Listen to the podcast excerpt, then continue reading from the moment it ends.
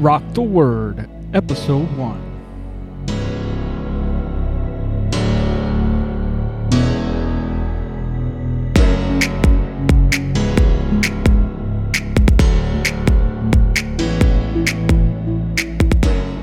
Welcome to Rock the Word. I am Pastor Jim Shrimplin, and we are here today starting our study over the book of Romans. And this is just going to be some introductory material as we get ready to rock Romans. I can't wait. Uh, so let's go ahead and get started. First of all, who's the author? Well, it's undisputed. It's the Apostle Paul. And if we were going to give a theme to this book, it would be the righteousness of God is revealed. What greater thing can you ask for than the righteousness of God to be revealed not only uh, to us in Revelation, but in and through us as well? This book was written probably around 57 AD. It's Paul's longest and uh, most theological and most influential letter uh, of the New Testament.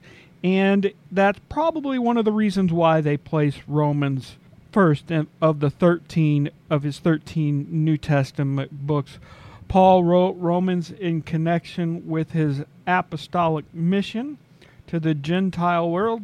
Paul wanted to reach the Gentile world, so that's what he's trying to do here in Romans. And in fact, Paul was considered the apostle to the Gentiles, so uh, Paul is looking to get the message out to us Gentiles.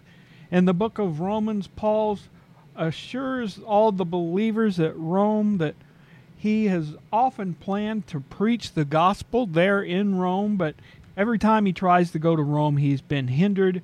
And but he really, really wants to get to Rome. It's one of his desires to is he wants to go to them and communicate his plans for and he communicates his plans for coming to Rome soon.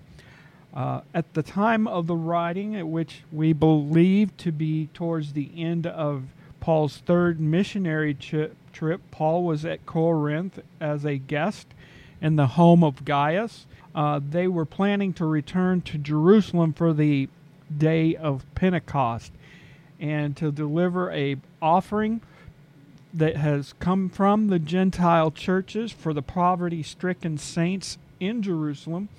Jerusalem was uh, having some issues there as far as their money was concerned, and they needed an offering, and Paul was going to bring that offering to them. And afterwards, Paul had hoped to go to Spain with the gospel, and, and while on his way to Spain, he was he was going to stop and visit the Roman church. Now, so what is the purpose? Why did Paul write this letter? Paul wrote this letter to prepare the way for his anticipated ministry at Rome. He was planning to stop there, like I said, on his way to Spain. So he's writing this letter kind of an, as an introductory letter, if you will.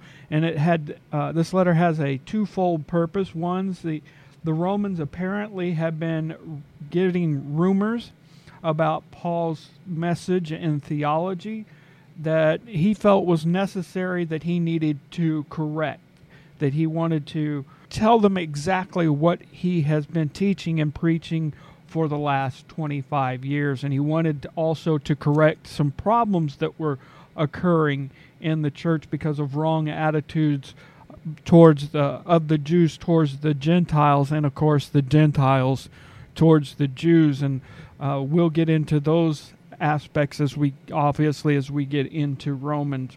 Now there are about seven different special features, several uh, special characteristics of Romans. First of all, Romans is Paul's most systematic letter. It's one of the best theological letters in the New Testament, if not the theological letter of the New Testament. Also, Paul writes uh, Romans in a question answer style format. For example, if we just turn over in Romans 7, verse 7, he says, What shall we say then? Is law is the law sin? And he that's his question. Is the law the Old Testament is it sin? And he comes back with the answer of certainly not, or as the King James would say, God forbid. And then he goes on to explain why the law is not sin, and that's in chapter 7 of Romans. And of course, he does that that style, that debate style throughout his whole letter in the book of Romans. Paul also uses the Old Testament extensively as his authority, his scriptural authority, as he gives his presentation of what the true nature of the gospel is and how it functions, how it works. Fourth, Paul presents a righteousness from God as what is the core revelation of the gospel. We, there's a lot of things out there today that seem to be uh, w- what people are preaching as the core gospel. Maybe it's the, the core of prosperity, maybe it's the core of social justice. But Paul here in Romans presents a righteousness from God as the core revelation of the gospel. God set things right in and through Jesus Christ, and He will uh, make that plain as we go through the book of Romans. Paul focuses on a twofold nature of sin in the book of Romans as well. One, sin as a personal transgression, and sin as a principle. Um, in this book, he uses the word harmartia.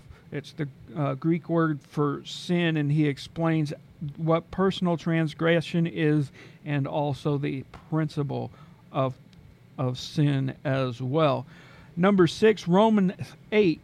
Looking at that, there's a special characteristics in Romans 8. It is the most extensive chapter in the Bible on the role of the Holy Spirit in the life of the believer. Other places obviously talk about the Holy Spirit, Acts chapter 1, Acts chapter 2, all, the whole book of Acts, you could call Acts the, the Acts of the Holy Spirit.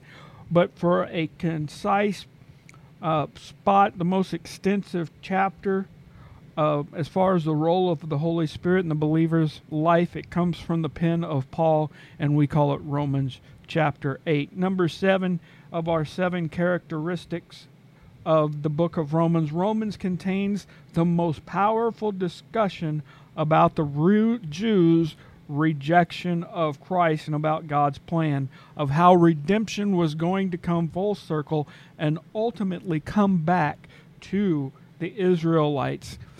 Um, so these are some of the things that we'll be looking at when we get into the book of Romans on our next episode of Rock the Word. I'm also going to have a special feature throughout some of these uh, teachings, and that's going to be Rock the Word devotion. So be on the lookout for those. And we are in Romans chapter 1, verse 1 when we get started again next time here on Rock the Word. Thanks for being with us on Rock the Word. We look forward to uh, being with you the next time we look at the Word of God to preach, to teach, and to learn about who Jesus Christ is. Have a blessed day as you rock the Word.